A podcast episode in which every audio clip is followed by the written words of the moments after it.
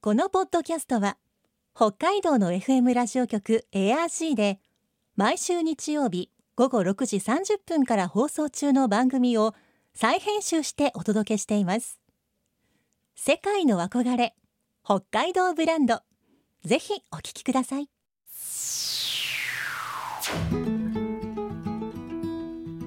今世界から注目される北海道。この番組では北海道が世界に誇る自然文化産業などをピックアップ。北海道の持つ魅力や可能性をゲストの方に伺います。お相手は鈴木舞です。今回のテーマは札幌都心部の地下通路。アピアなど札幌駅周辺の地下街。大通公園周辺のオーロラタウンポールタウン。そして札幌駅と大通りを結ぶ地下歩と発展を続ける札幌都心部の地下空間。普段利用している人にとっては当たり前になっている地下街の風景ですが国内最長の地下直線通路など道外の地下空間とは違う特徴を備えています。今週は先週に引き続き札幌駅前通りまちづくり株式会社統括マネージャー内川亜紀さんに札幌都心部の地下通路について伺います。お話を聞くと意外な地下通路の姿が見えてきます。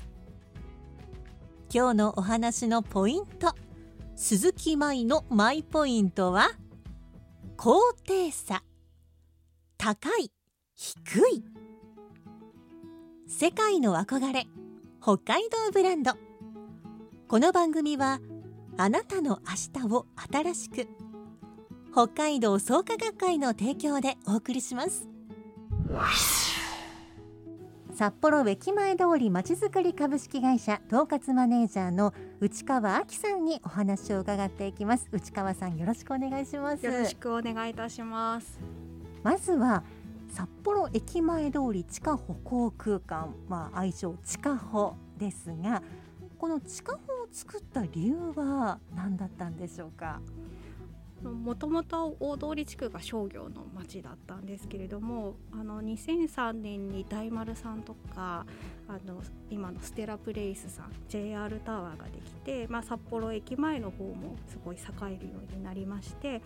大通駅の地区とあの札幌駅前の地区を、まあ、地下歩地下歩道でつなぐことで冬場でも歩いて回れるというあの回遊性を高めて、まあ、安全に快適に歩ける空間を作ろうということで整備されました。やはりこう最初にそういうすすきのまでこう突き抜けた歩道を作ろうというお話があった時は反対する声とかもあったんでしょうか？やはりあの税金使うことになるのでそのやるまでにいろんなあのワークショップとか市民のあの意見を聞いてあの整備したと聞いてるんですけれども私がすごい印象に残ってるのあ調べて印象に残ってるのは千人ワークショップっていうワークショップを地下歩を作る時にやっていて、まあいワークショップに関わる方が1,000人近く参加者も入れて1,000人近くいる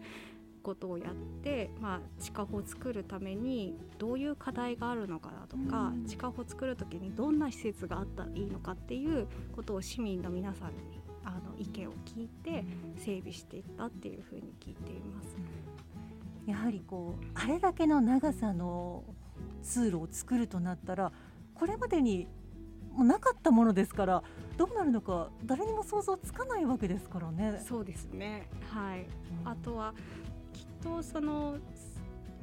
地下鉄南北線ができる時に一回地下掘ってるわけなんですけれども、その駅前通り地区の場合ってどちらかというと銀行があったりとかそういうふうに商業を営んでる方が当時いらっしゃらなかったそうなんですよね、うん。あまり。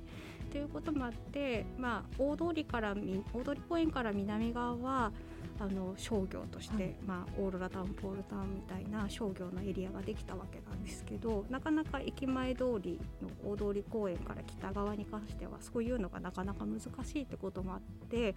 南北線作る時に一回掘ってるんですけど、はい。埋めて。は であの改めてあのこういう議論ができる来るまでまあ待ってたっていうことみたいですね。あそんなことがあったんですね。はい地下歩の1日あたりの歩行者通行量これどのくらいになるんでしょうか？あの夏場の通行量になるんですけれども、はいコロナ前の2019年でだいたい6万人くらいなんです。で今はあの人流データっていうのも取れるようになっていてあの直近の2月の人流データだと1日平均13万人っていうふうにデータで言われてましたね。はい。こんなに歩くとは思ってなかったっていうふうにあ思いますね。あの、はい当初算定していた通行量4万人だったそうなので、へまあそこからすればものすごい勢いで歩いてる方が増えてるような状況ーです。まあ特に冬なんかはこう寒いから雪が降ってるから地下歩を歩こうっていう人も多いかと思いますが東京から出張に来た方が冬の札幌にを初めて見て札幌って意外と人が少ないなと思って地下歩に降りてみたらみんなここにいたんだって驚いたという話を聞きましたが。そうですね。あの羽田空港からその札幌のその地下歩までって雪とか雨にも全く濡れないで来ることができるんですよね。だからそういう風な利便性もあったりとかもしますしあとはあのよく言ってるのは地上と地下の立体都市みたいだねっていう風に札幌のこの都心部に関しては言えるのかなと思います。あまり意識したことなかったんですが、そう考えるとかっこいいですね。かっこいいですよね。えー地下歩って道路なんでしょうか？それとも地下歩行空間と言いますけど、広場に当たるんでしょうかね？えっと正解は道路でもあり広場でもあるっていうのが正解です。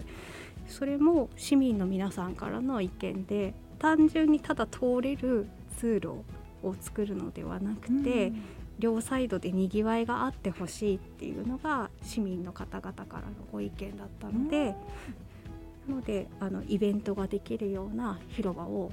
ちゃんと作ろうということでルール的に定めたというふうに聞いています。はい。もう作られている時からそういったイベントがやれたらいいなという希望があったわけなんですね。そうですねやはりまあこの時どれくらいの通行量を見込んでいたのかわからないですけれどもあの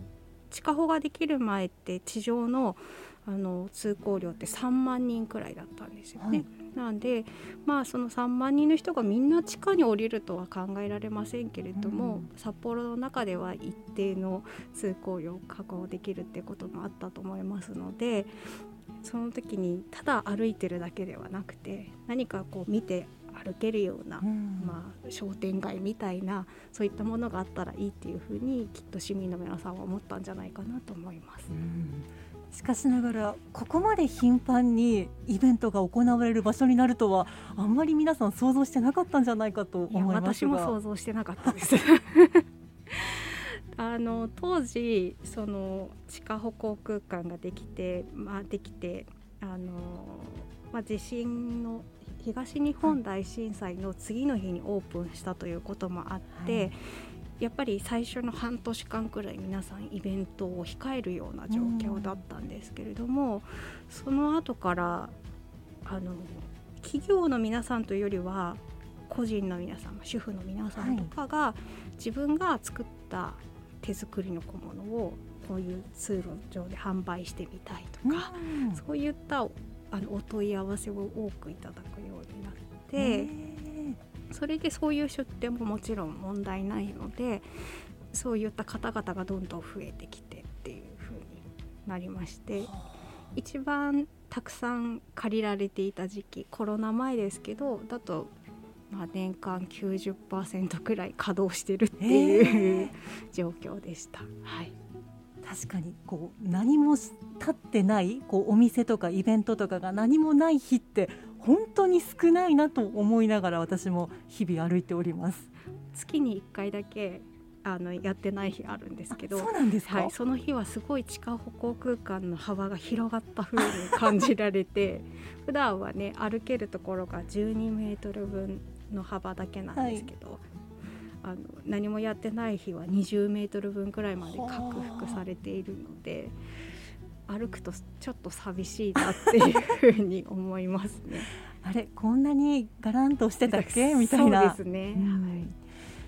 いや今は割とこう札幌の大きな会場を使ってハンドメイドの作家さんたちのイベントとかすごく頻繁に行われていますけれどまさにこう地下歩ができたその10年ちょっと前ってそういったのがどんどん育ってる時期だったのかもしれないですね。そうですねあのだんだん皆さんこうグループを作ったりして自分たちでイベントを企画されるようになったりもし始めましたし、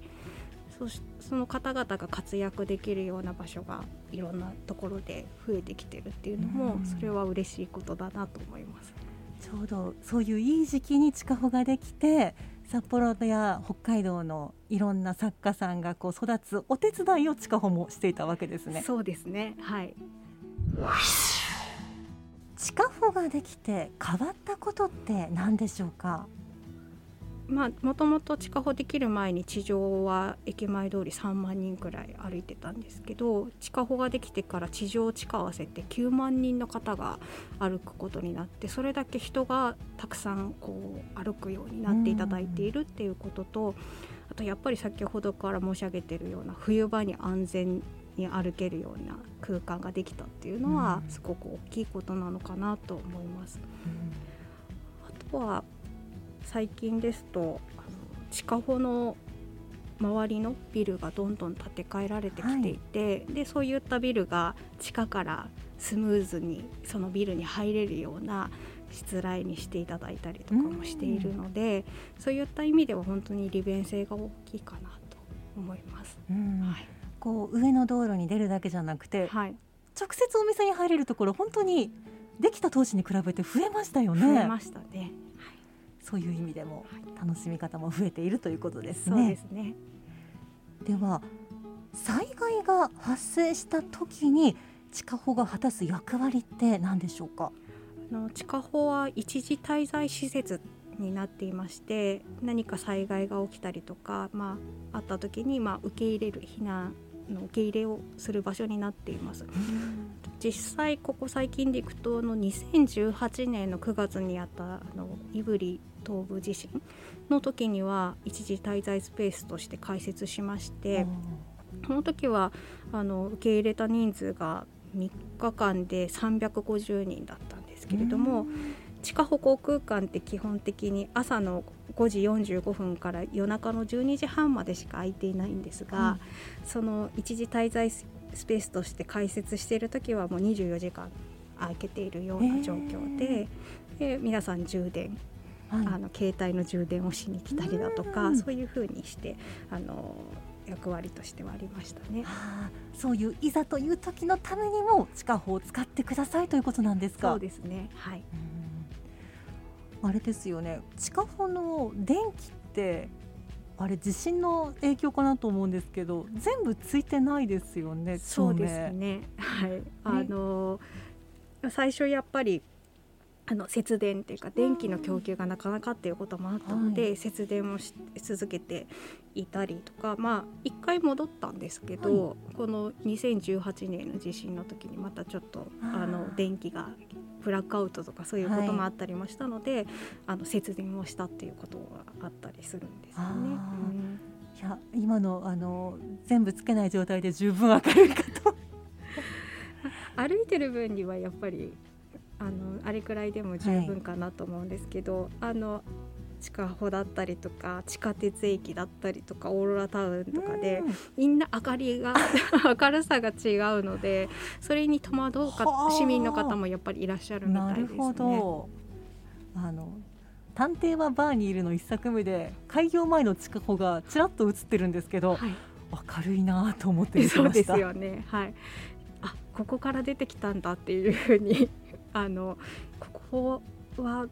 ここから出てくると地下法につながってるんだみたいな そういうのとかもちょっと面白かったですね。あまり意識したことがないんですが地下歩って高低差みたいなのってあるんでしょうか？ありますね。あるんですか？はい。あのすすきのの方からどんどんどんどんこう下がってきているのへで、ーあの大通駅側のあの出入り口の天井の高さと、はい札幌駅側の出入り口の天井の高さはがだいぶ違います。そうなんですか、はい。なので多分ビー玉とか転がすと、は途中でコロコロコロコロって結構転がっていくと思います。まああんまり気にしたことなかったんですがじゃあちょっと緩やかにちょっと坂になっているという。そうですね。なってますへね。ー。気づかない程度くらいにはなってますけれど、うん。ただあのビルにつながっているところとかも、やっぱり地下の1階と地下歩のレベルの高さがたあるところに関しては階段でつながってたりとか、あと分かりやすい例で言うと日本生命札幌ビルさんの前の休憩スペースもちょっとだけ段になっていて、うん。そこもあのビルさんのあのフロアのレベルと地下のレベルがちょっと合ってなかったのでその段差で解消させたりして。はあ。あだからこれから新しくできてきて地下歩とつながるビルなんかはこうフラットな。はい。行けるようになります。なんだかそういうのを見てたらこういつ頃できたんだろうなとかいうのが分かったりしちゃうわけですね。そうですね。うはい。ん高低差は気にしたことなかったんで次に歩くときにちょっと天井の高さ注目してみたいと思います。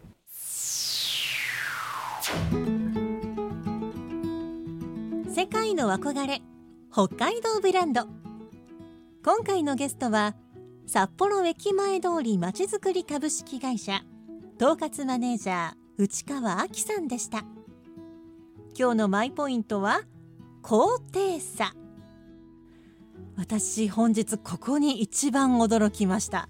地下に高低差があること。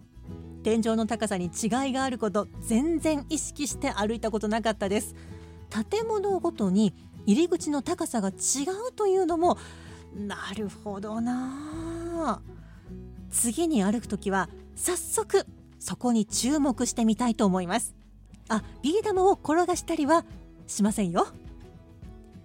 さてこの番組では皆さんからのメッセージをお待ちしています。番組の感想やあなたの思う北海道ブランドなどぜひお寄せください。クオカード3000円分を毎月抽選で1名の方にプレゼントしています。詳しくは番組のホームページをご覧ください。北海道ブランド。そこには世界を目指す人たちの知恵と情熱があります。来週もそんな北海道ブランドに元気をもらいましょう。ご案内は鈴木舞でした。世界の憧れ北海道ブランド。この番組はあなたの明日を新しく北海道創価学会の提供でお送りしました。